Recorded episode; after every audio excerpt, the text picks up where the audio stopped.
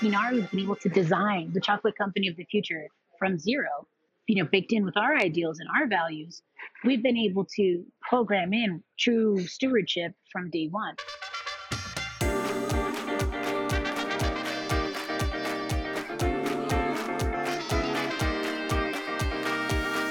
I believe that your personal life and your professional life are inherently linked. And when you do the work on both sides, you can become the most successful version of yourself.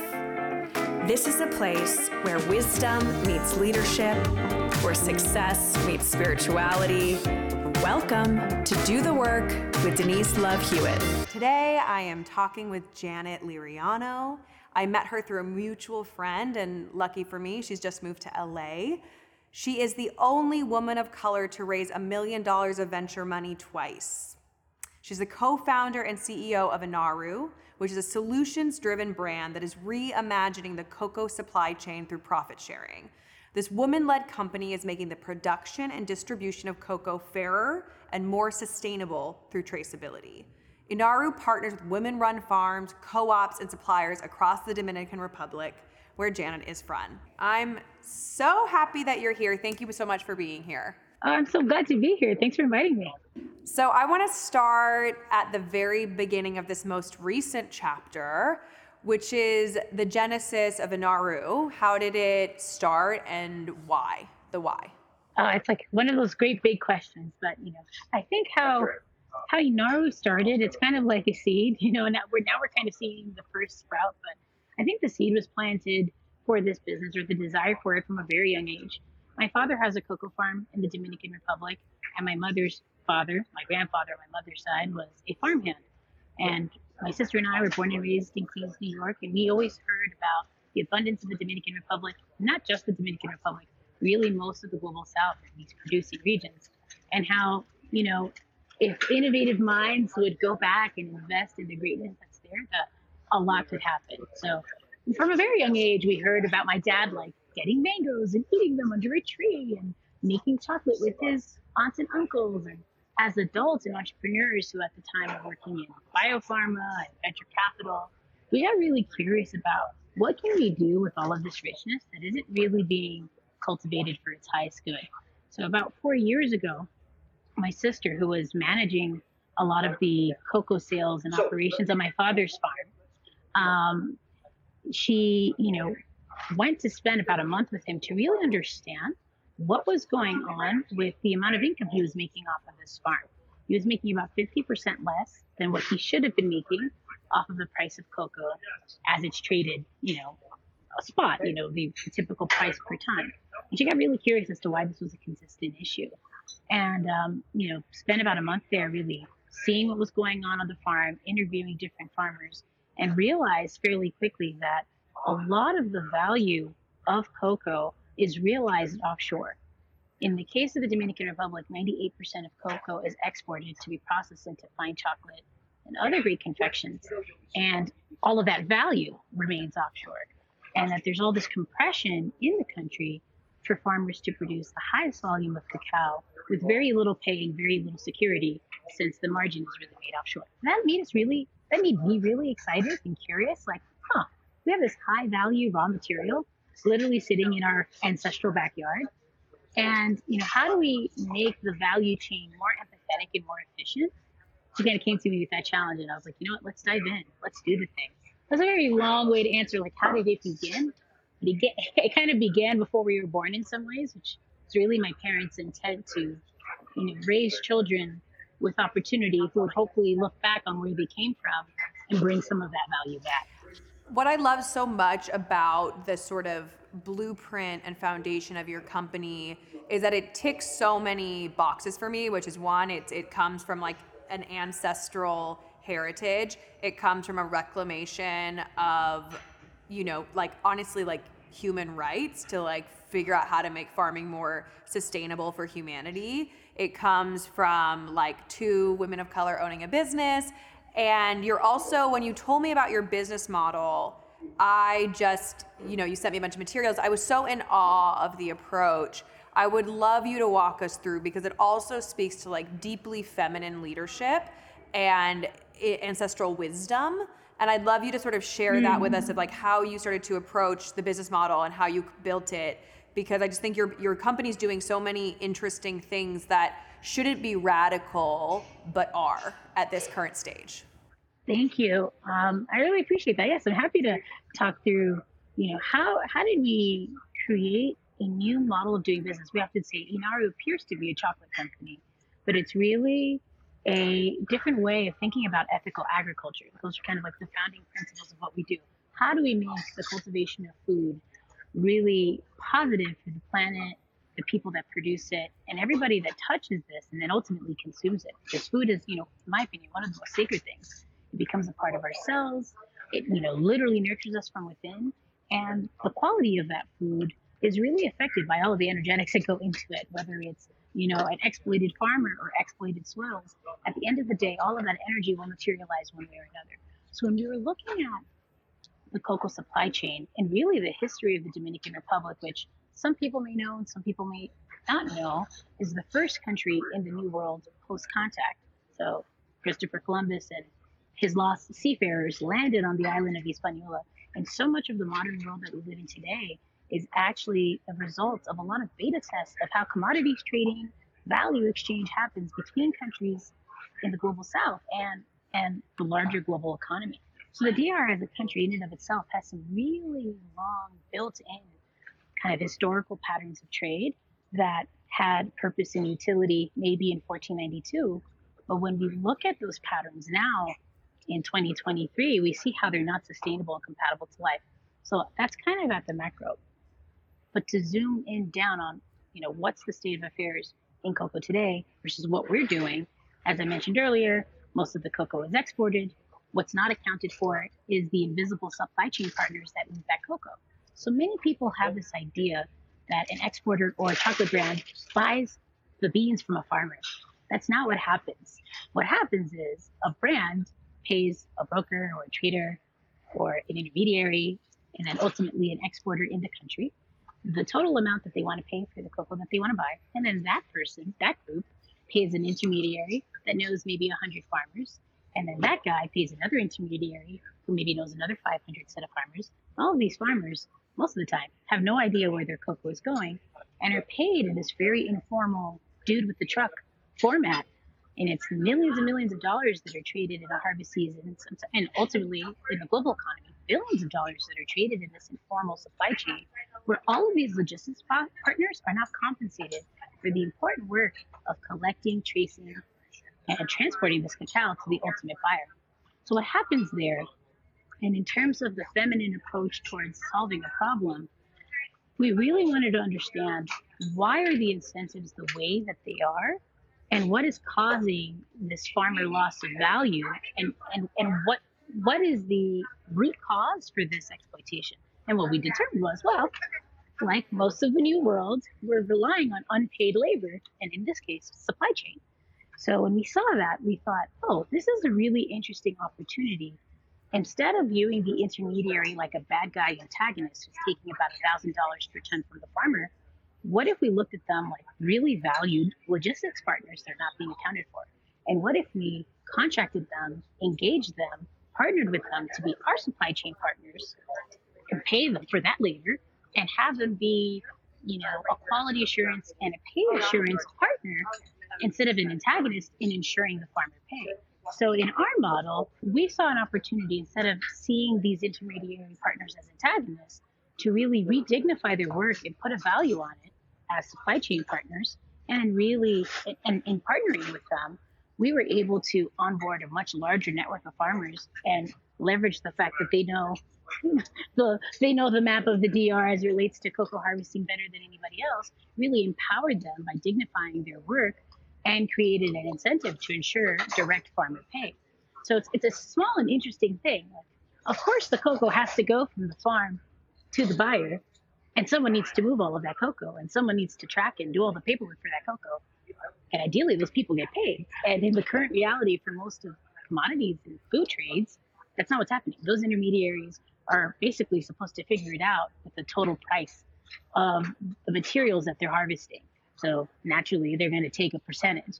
And for Inaru, we thought, okay, here's a really interesting way for us to innovate the business model. A key thing there, though, in order for us to be able to pay these individuals, is bringing the value back on shore. So, as I mentioned earlier, we export about 200,000 metric tons of cocoa a year on average in the Dominican Republic. That has about like a, a aggregate value of maybe 220 million, depending on the price of cocoa. It then becomes 13 billion dollars worth of value once it's processed in Europe. So that same tonnage, which is largely organic cacao, fine flavor cacao, gets on a boat, transfers itself across the sea, which has an environmental impact as well, and then is made into butter, paste, powder, and these much more stable semi-finished and finished goods, and you know has now become a billion-dollar product. And in our mind, we thought, well, in order to properly pay the creators of this raw material, we need to bring that value back on shore. So becomes about $12 billion worth of value in Europe. So in Inaru's construct, we thought in order to properly compensate folks, we need to bring that brand value and that finished product value into the country of origin. There's obviously tons of environmental impact that we get to improve by not transporting thousands of tons of cocoa. But beyond that, the value is now in the country of origin. And one of the most novel things that we do is that we profit share with all of our farmers and our supply chain partners. So if you think about the margin difference between $3,000 a metric ton and $100,000 a metric ton, which is about the aggregate value of trading chocolate bars, a 5% profit share off of $100,000 is very different than a profit share off of $3,000 for a farmer. So by really looking at where is value being created and unnaturally hoarded, and how do we redirect that energy, I think we've come up to, we've created a very logical and familiar business model that we see in France when it comes to vineyards and wine production. So it's applying that same very well known principle of craft and artistry and provenance that we see with European agricultural goods to the global south, and in this case, the Dominican Republic. It's so simple, right? The, the, solutions are so simple. We have everything we need. It just takes one person to sort of look at the holes or why does this work this way and reevaluate it to create what is like an, an elegant, simple solution to a problem we have, which is like you're not necessarily like like you are reinventing the wheel, but it still fits within the confines of uh, like an industry we understand. Like it's it's not like a different language. You're just basically expanding the current language we both speak. And so I think that's what's so cool about it. So so elegant, but it's just you're not. I don't think it's like that hard to make happen. I guess. Yeah, I think that you know to your point, it's it's redefining what we think luxury is and who can create luxury. Because I think what many brands um, in the West or even in the East have done well is there's this pride in their craftsmanship, pride in the quality that comes from these countries. And there's this perception that's incorrect that Latin America or Africa or even Southeast Asia, that these are poor places, when in reality, those are the foundational places that provide the wealth of raw materials that then become branded goods. So in our mind, you know, to your point, we're not doing anything new. You know, the idea of a vertical supply chain is a very well-known, well-loved model that has built empires. We're just redefining who are creators of luxury, who are who are creators of value, and how do we respect that artistry and craft to mobilize those economies as well. And what we have found is that, you know, it's very surprising for folks when we say that the Dominican Republic has fine cacao and fine chocolate. You know, one of the first things we'll hear is, oh, that comes from Switzerland or Belgium. I'm like, there's no cocoa trees in those countries many people don't know where food comes from really at the end of the day because there's this focus on brand. So that's a big goal for the business is to re-educate the consumer on what feeds the the the sense of premium that we all enjoy and where's the root of that value and, and ensuring that those premiums you pay actually take care of those roots and don't get stuck When it comes to educating your audience, your consumer, what are the best tactics you have found to do that? I think it depends on who we are considering as our consumer. So, you know, there's like maybe three different main stakeholders we deal with. There's the cocoa buyer or the brand. There's there's you and me, the folks in the market who are like buying chocolate regularly, and you know the traders in between And I think that the narrative for each of them is somewhat similar but different. As it relates to a chocolate brand, the biggest value add, you know, when I make the comparison between wine and vineyards, it becomes very clear to people all of a sudden.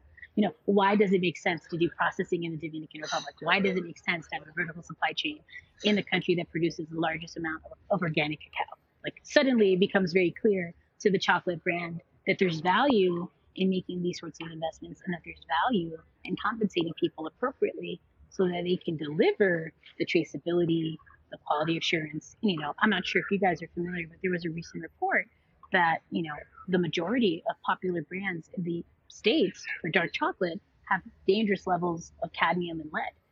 Inaru chocolate doesn't have traceable or detectable levels of cadmium and lead, and this is for multiple reasons. We soil test across our farms. We only source from organic farms. We also invest in regenerative agriculture that really balances the soil floor. Because we have that level of stewardship, we know that there aren't dangerous metals in our cacao. That visibility is super important on quality. So now the buyer is it's kind of been this defensive position where they really do need closer, more direct ties to their supply because of the natural consequences of being disconnected. For the consumer, I think the the re-education is a bit more challenging because there's this very strong perception that premium doesn't come from places like this. And one of the things that took us a really long time to figure out is what is our voice in this space? And how do we tell our story? And how do we invite people to rediscover the Dominican Republic in an inclusive way, not in an angry way? And, you know, excite them that they're closer to the source. So I think you know, how do we educate them? It's a work in progress. We just launched in the States um, literally two weeks ago, and we've seen some really positive Congrats. reception before. Thank you. Thank you. Uh, it's been a journey, um, but we're, we're, we're approaching the consumer from a place of discovery, like rediscover chocolate, you know, and what it could really taste like and how it can really feel and the good it can really do. Because I think the consumer is tired of being guilted and like hit over the head uh, for wanting a piece of chocolate. So we want to make it easy to enjoy something and know that you're contributing joy with that purchase. Well, what you are doing well, which is how I got more curious, right, was your packaging tells a story of the circular economy model, which for me, I was like, oh wow, like that's that's so cool, and that's you know, I was so curious, I wanted to learn more because it was such an easy way to understand. You know, I'm someone who I I'm an activist through how I spend money. It's a big part of, I believe, our dollars speak. And so the more that we can be intentional with how we spend and who we support, the more we live in the world we want to see. And so you putting it in the packaging is a really easy way for people to connect if their values align, if they're more of a mission uh, driven consumer. Um, so I thought that was a really smart, clean way to get people engaged with the deeper story of what you're doing. Thank you. And I think to your point, I appreciate all the great feedback on the packaging. I think to the point as it relates to like consumer education and information, you know, folks are kind of um, confused and tired about what all these like stickers and labels mean. Like, is something really fair trade? Is something really organic? Like, how do we know? And to your point, you know, the story that we wanted to tell on the packaging is less about here's some third party validating us, saying that we're doing the right thing. Here's how it's designed into the business to guarantee this impact that you know for a fact that the dollar you spent here, the eight dollars that you spent here, directly creates a 10 to 20x increase in income for these 800 farmers. Those are facts on the ground that anybody can audit. That doesn't require a third-party validator who shows up once a year. So I think one of the, you know, if, if we were to say what's a radical challenge that Inaru wants to introduce to the marketplace is to really empower the consumer that they can hold brands a lot more accountable for direct intervention and direct results. Is it enough to rely on a third party? Our answer is no, it's not, because these larger brands have much more resources to ensure farmer pay, to ensure soil testing. But if you're outsourcing responsibility, that's not taking responsibility. Hold on, we got to we got to go back one second. If you're outsourcing Sure. responsibility, that's not taking responsibility. I think this is such Yeah. that's such an interesting like way to phr- phrase it because you're exactly right which is like the the lack of accountability when companies get too big and they say well you know they didn't have as much oversight it's like to be an ethical person in this world we have to take that level of accountability that we can't just push off for the sake of profits or we scaled too quick and we forgot. I think it's such an it's such a great intention to build a company with. I'm, I just wanted to applaud that. I had to shout it out because I was like, that's such a great Thank you. moment. I really appreciate that, and that's that's one of the things you know. When people talk about corporate responsibility and stewardship, if that's not designed in your business model, you're going to have financial incentives against taking direct responsibility because you won't see the financial return on some of these investments more quickly. So I think that's kind of one of the unique things that because Inaru has been able to design the chocolate company of the future from zero, you know, you know, baked in with our ideals and our values, we've been able to, you know, program in true stewardship from day one. But these larger corporations really need to, I think that there's a larger challenge on are our sustainability goals compatible with our profitability and growth goals? Because sometimes we need to lose short term benefit and heavily invest to make radical changes in infrastructure and contracts and partners, et cetera. So you're not going to see you're not going to see a gain that quarter. You're going to see a loss. But if we don't have the corporate courage to take that perceived loss, knowing that you're going to harvest it later, you know, I'll kind of pause there to say so much of business language actually refers to farms, seed investments, yield, return. These are all farm based languages that we've kind of forgotten. You don't get to enjoy a harvest, you know, every two days or like every quarter. That's not how nature works. There's time and effort that you have to put in to be able to guarantee your food five years from now. And how do businesses change from being organizations and operating more like healthy organisms is really the space that Inaru is trying to create a healthy debate about. If we don't operate like a living thing in a larger ecosystem, in a larger economy, eco, you know, it's alive, it's people, it's things. Um, we're going to find it's going to be very difficult to make the radical changes we want to make. Yeah, to live in the world we want to live in. You're you you're referencing something you, you introduced me to, which is this idea of syntropy, and I have a definition with me, um, and it's from this guy Ernst Götsch, who also introduced me to, which I became really fascinated by. But I'm just gonna read something here. Um, Syntropy is not entitled to negotiations or bargaining. Love is guided by the realization of being part of the ecosystem strategy to increase energy, even if it means at a certain stage of development the suppression of an individual, be it a weed, a fruit tree, or an animal. The unconditional love expressed in the inherent dynamics of an ecosystem means that species that have already fulfilled their function gracefully subject themselves to be transformed by natural processes. And you had told me about this, and then I went on a deep dive on Ernst Götsch, and I would love to talk about how you've applied this to sort of your business. I mean, you sort of just referenced it, but I want to go a little bit deeper because this idea that we allow nature, nature takes care of itself, and if you cultivate it the right way, everything's in balance. And so, t- talk about a little bit how you've applied that to, to your philosophy of business.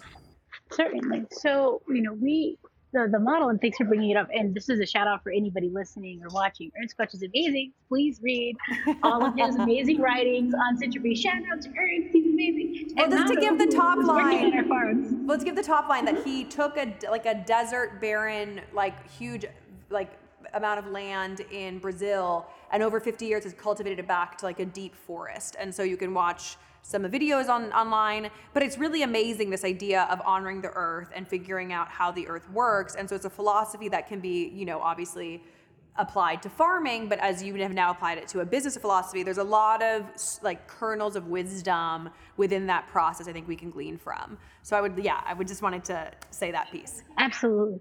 So uh, yeah, the top line, it's like imagine turning a desert into a forest. You don't have to imagine because Ernst did it. It's amazing and incredible. And it was something that took 40 years, 50 years almost. And I think that's the sort of discipline that in the current design of what we call corporate capitalism, that we don't allow these long sorts of investments and transitions for a yield that you may not see. Many seeds that we plant, we don't get to eat the fruit in a lifetime. That's that's something that a business, a person, ideally governing bodies understand because that's how nature works. So to your point, you know, what, what I like to think, I'd like to make the bold claim that Inaru might be the first syntropic business. Um, this is something that I've talked about with the team over in Brazil. Uh, how do you build a business that understands the space and its place and what it needs to contribute to its immediate ecosystem and has the consciousness to understand the ultimate chain reaction. So one of the things when we talked about the economics of being with investors in terms of the margin potential, you know, we're talking about extremely low operating costs in the Dominican Republic and a business that could easily produce billions in revenue if we choose to scale super quickly on how much cocoa we buy and how much finished product we make. One of the things that we decided fairly early on is that the most important role that we could play is focusing not on volume but on quality right? So, you know, right now we're only interested in sourcing about a thousand metric tons, which is like maybe half a day of processing at a major processor in Europe. Like it's not much tonnage at all. But that thousand metric tons done beautifully, well, healthily, creates enough financial impact for thousands and thousands of fibers in their community. And then when we scale to another 500, like the, the residual impact of that of that proof case and that's like a number that is sufficiently large that larger organizations and organisms that exist can apply our rules. If we were to want to get into the space and grow at a cancerous rate or at a disruptive rate, we would find the system would re- would resist in a really aggressive way because you know if our ambition outpaces the purpose of what we do you know we would end up being a weed like many of these businesses have sort of evolved into so growing at the right time, at the right size, with the right outcome is a very big principle of syntropic businesses in general. It's like, how big do I need to be to create the impact that I need? And then at that moment, do I need to continue to grow? Or is there a way for me to share my resources with maybe a larger player, a bigger tree, so that that can transform and create health at the scale that it's in? And I'll pause there for a second because I want to transition a bit into you know thinking about supply chains in a more profound way. When we think of the Amazons of the world or the WalMarts of the world, oftentimes these super companies, these super organisms and organizations drain tremendous amount of resources from their suppliers, and they end up needing to become their own suppliers because there's not enough resource distribution back. And then what that does is create single points of failures, right? So something gets too big to be secure and we're now seeing the natural like apoptosis and like decay and like urgent downsizing of something that's grown too large for its own utility because it you know we can't do everything alone so i, I kind of want to contrast that like the endless growth model that exists so strongly in the west versus a more collaborative growth model that keeps the entire system alive which is what we're trying to plant in the dominican. Well, it's like, you know, white supremacy, colonialism, capitalism is about extraction, right? It's built upon unpaid labor. And you're basically saying, well, what if we just like honor people and their work? Let's see what happens. Let's let's possibly see what happens when you pay people their fair share. They can cultivate at a deeper level. They can take care of like themselves and others. Then like frankly, it's just like if people are well, the product is more well, right? It's like when you hurt people, hurt people. So it's like at, at the core of it, I think it's it's such a great point to make because unfortunately, based on the history of the world, we haven't really seen a company build that way, I think, and be immensely successful. Um, in the Western definition of success, right? I'm not saying I, I, you know, there's plenty of definitions of success, but I think what's interesting about your approach is I believe you're going to be a pioneer for a lot of other businesses because the um, the timing and the awareness around the way that things used to be. It's just like before that wasn't there wasn't the right cultural, I guess, confluence of events for people to be in a place where they're really ready to say, okay, this isn't working. We need something else, and for you to be at like the cutting edge of saying, well, actually, here's an exact model of how to build it at the right time I think I'm, I'm just really pumped to, to watch you grow and support you because I think you're doing something really, really important at this specific juncture of time that we live in. Oh, thank you. I really appreciate that. We're working very hard to like to be a positive catalyst that can demonstrate we can change. You know, one thing I'd, I'd like to share is that one of our investors was a former Hershey executive, which a lot of people initially didn't understand. And one thing I'd love to add about that, about space and time, is that in order to like really build solutions, just like nature does, we need everyone, right? We have to have a restorative justice attitude towards healing unhealthy business models that cause pain, healing unhealthy dynamics in trade that cause pain. We're going to need Hershey's and Mondelez and Barry Callebaut and Cargill. They are going to need a path of transformation that I, that allows them to transition safely. You know, we were talking about that in the syntropic principles, right? There's billions, there's millions of people, and ultimately billions that are affected by the operations of these mega food conglomerates. And you know, Inaru's answer isn't, you know, may they all fall. That's not the point. There's many, many millions of people that are part of these organizations that are simply doing what they've been incentivized to do. So the biggest, you know, if I were to say like one of my strongest goals is how can we in our business, because we touch so many different parts of it, the farmer, the processing, the brand, the product, how can we build really provable frameworks and models that these larger groups can adopt in an empowered way, having seen having seen it succeed at a certain level of scale. It's like we want to we want to show that this is healthy and it works, so that it's easily assimilated in these larger spaces. So, you know, I think that's one other thing I'd love to say to anybody listening is there are no cartoon villains in this life is a is something that we say at Inaru. It's just um, really misaligned incentives that brings out the worst in a system. So if you get curious about why we continue to invest in pain, the reason that happens is because we've been told that more is better. Not better is better. Not health is better. Not security is better. Not love is better. Just more. And we're all seeing that that's not really true because we have more garbage, more sickness, more pollution. Yeah, we got more of a lot of crap. right? Excuse my language. So, yeah, I think there's there's something to be said for restraint.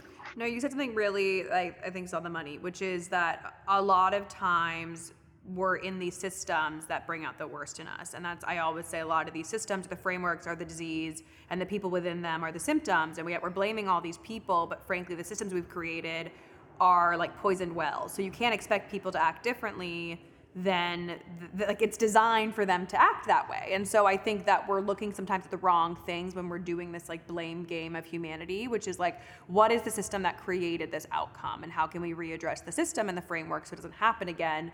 But we're we're not doing that um, just quite yet, or at least not all of us are. And I think that's a part of I would like to see, you know, the next year that that's a bigger part of the conversation. Instead of taking down the founder, let's talk about the system of venture capital. Instead of taking down you know, uh, the politician. Let's talk about the framework of politics. Let's talk, you know, there's a lot of things that create bad behavior.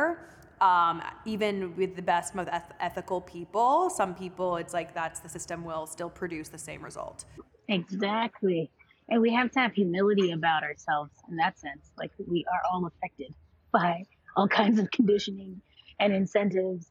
And it's like, it's just delusional to think that, you know, the repetitive problems that we're seeing at scale, you know, that we're not all buying into it somewhere, right? Like we're all participating in creating these super egoistic business models that are highly extractive. Like, you know, I can say all the wonderful things that I'm saying, but do I have an Amazon Prime account? Yes, yes, I do. Do I order as often as maybe I did during the pandemic? No, no, I don't.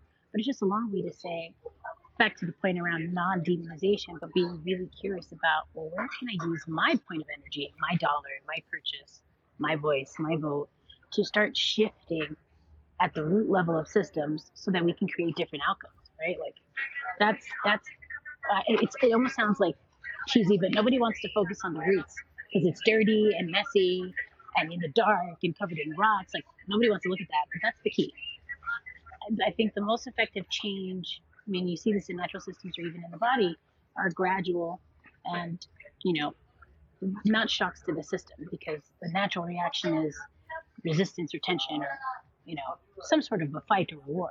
So you want to, you know, the, the framework at Inaru is how do you change at the most fundamental level, at the root, change the water, change the soil, so that the thing at the end produces the result that you want, versus fighting the fruit, not the seed that you've planted. I think a lot of this is what folks struggle with when they're thinking about how do we change corporate systems? How do we change all these ills that the society we live in is creating? It's like looking outside is not really going to solve it. We need to look at the simpler, smaller things that you do in your day who are you purchasing from? Where does that dollar really go? Are you using that questions, comments, or compliments phone number at the bottom of the chocolate bar and asking simple questions like, who does your certification and how often do they visit? We have a voice. we have the ability to interact and engage and challenge. So if you're not focusing on the roots, you're not going to get a different fruit. Is ultimately the point. totally. I think it's hard. I mean, I think we all have different inherent tensions that live within us living in this world. You know, you know, as much as I'm uh, not for a patriarchal world, I still deal with you know, I still get Botox and things like that, that you're like, these are the paradoxes of being human. But I think we all have places where we can start. And I think for all of us, it's an ever evolving journey. Like for me, I'm constantly questioning where I'm playing into, you know, patriarchy and where I'm not. Mm-hmm. And it's, th- I think it's just that that's the, that's the tension we live in at this time and being in the world. But I think if we're not questioning, we're not doing anything. And so after you start questioning, you start taking action. But I'm always, that's what's, you know, I'm always iterating in my mind or what are the ways that I'm being paradoxical to the values I claim to live in. Mm-hmm. And I think, you know, to your point, you know, the paradox of being human or the paradox of change and all these other things. Yes, Hershey as an organization or whatever, pick a large chocolate company, indirectly or directly participates in a system of cocoa cultivation that is not planet affirming or people affirming. Indirectly, yes, the money that they spend through all of these different exporters, Mondelez, pick any brand. But the individuals at these organizations, fundamentally, you know, way that the way that the incentives have been aligned in their business, it's very difficult for them to do something different. It's not that the intent of these organizations is to do harm; it's that the design of the larger commodity system optimizes for that result. And you know, for me, when I've connected with these larger executives in these spaces around what it is that we're doing, I have found that nine times out of 10, they're very enthusiastic about applying, learning, doing, changing, and seeing where they can adjust the systems that they actually have leverage in. But if I were to approach these people or these organizations assuming that they were the bad guy and that they're the reason everything, like if you demonize a counterparty, the likelihood that they're going to be a partner in change is like basically zero. And I think we we can't get too caught up in the system because the system is just people like you and me every day, and that's that's the level of connection that I'm most excited and curious about, and that's where I like to play. Is that that direct exchange between you and me, or me and a farmer, or the farmer and the driver? That's really where all change happens. No, it's not. It's not them or us. And I think you're exactly right. Like we're all connected. We're all the same. So how do we meet at the human level amidst, you know, uh, the problems we need to fix? How have you applied this philosophy to fundraising? fundraising. Listen, I, love that question. Um, you know, people say that all money is green, but I don't agree with that. Um, so I think the first thing I would say in terms of how I apply this philosophy is, you know, there's just there's energy that's aligned and then there's energy that's aligned to something else. And when you're trying to create something, you need to be very selective about what inputs are going into what you're growing. So I think one of the things that in our fundraising process was really important is that we chose investors or invited investors to this opportunity that were in it for the long term.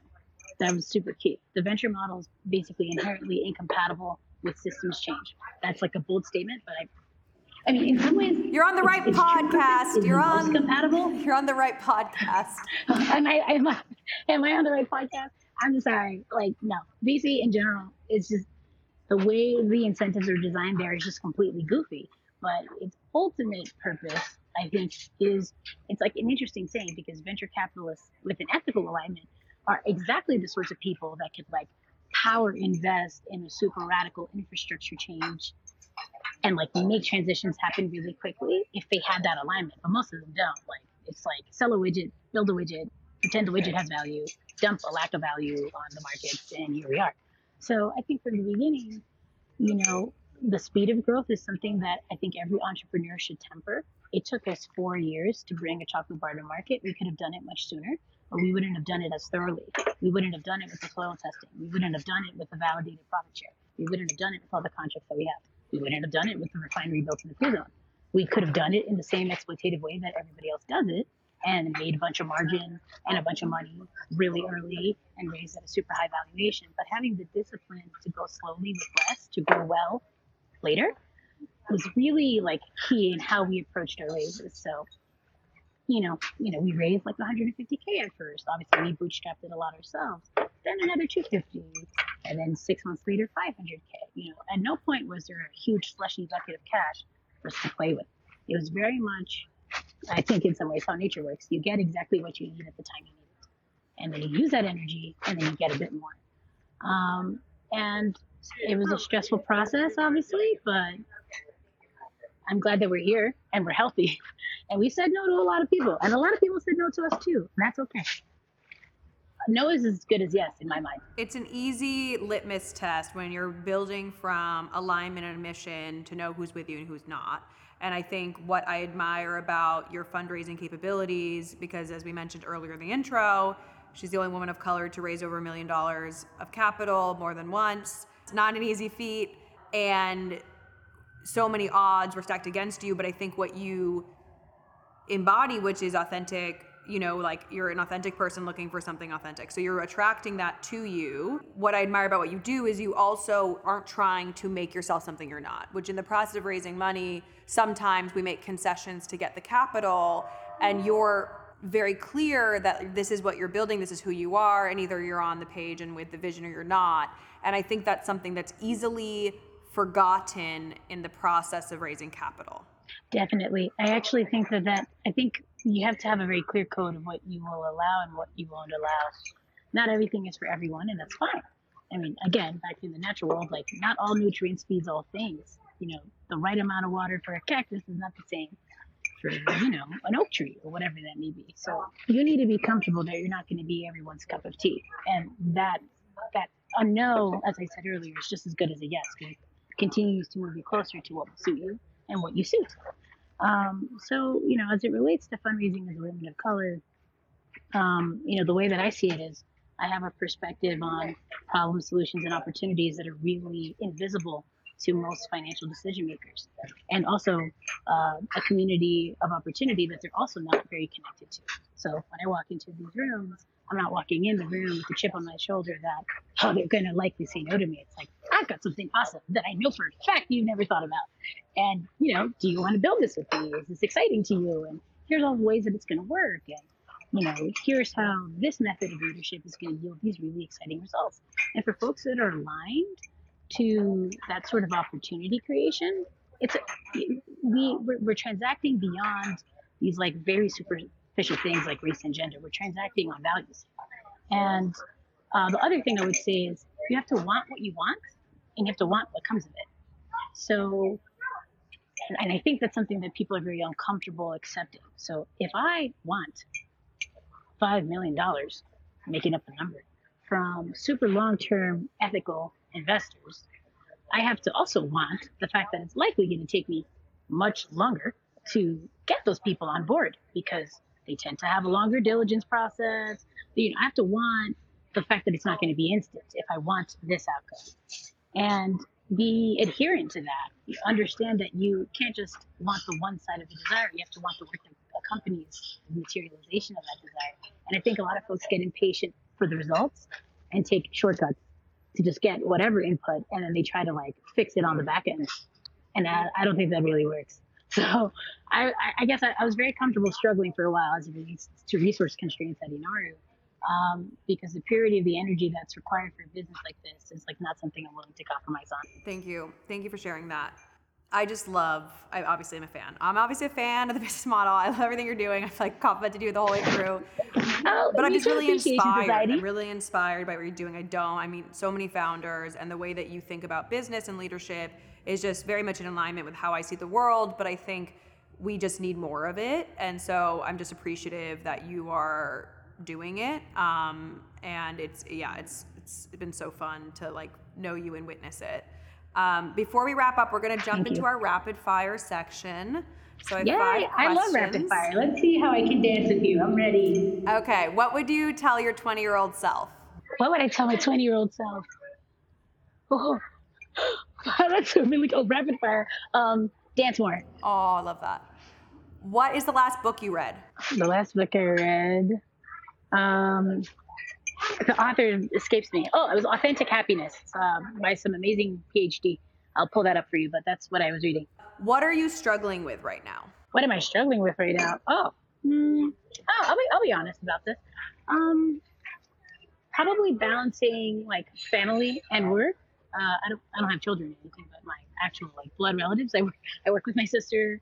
My father is closely connected to the business.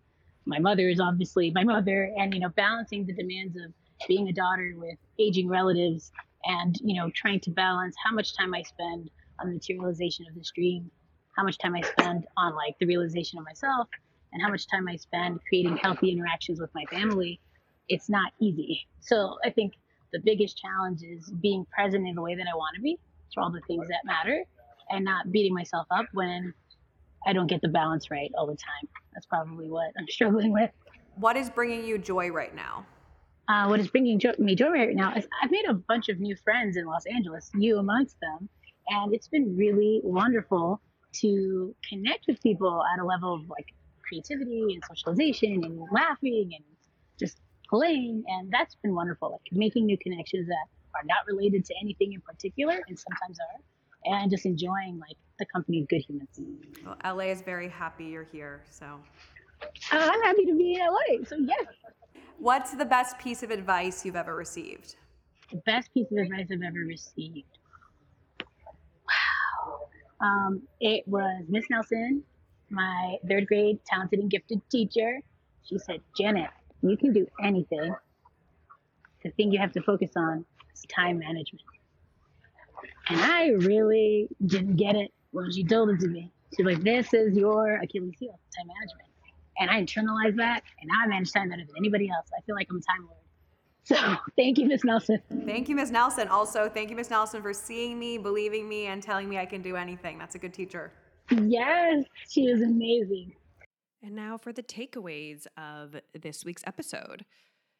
There are simple, elegant solutions available to us to create better business models. Janet has proven that with Inaru, that all we have to do is take the time and we can find really, really simple solutions to grand problems. If you are outsourcing responsibility, that is not taking responsibility. I love this one. Yes, that part.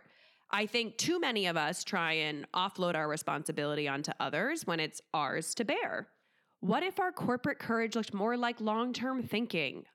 This is a great idea that we have to be willing to take short term losses to improve the health of our company and for the betterment of humanity. What if our companies operated more like living organisms?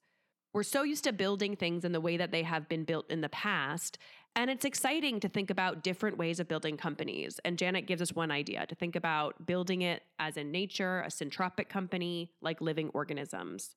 Misaligned incentives can bring out the worst in a system. We heard this in last week's episode from Eduardo. There is no bigger boulder to push up the hill than misalignment. And here that is being echoed again with Janet. Be selective with your energy. We have to be very particular about where we put it, who we give it to. We only have so much energy to give. Transact with your values. Yes, when we transact with our values, it eliminates a lot of friction in our lives. I cannot exclamation point this one more.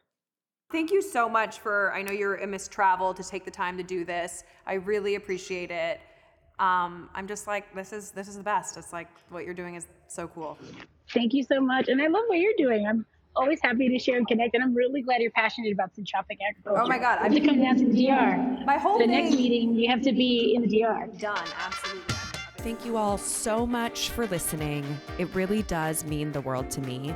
If you could take some time to subscribe not only to our audio channel, which you can find anywhere that podcasts can be found, but also our YouTube with all of our video episodes. If you can subscribe, rate, and review, it would make such a huge difference to us.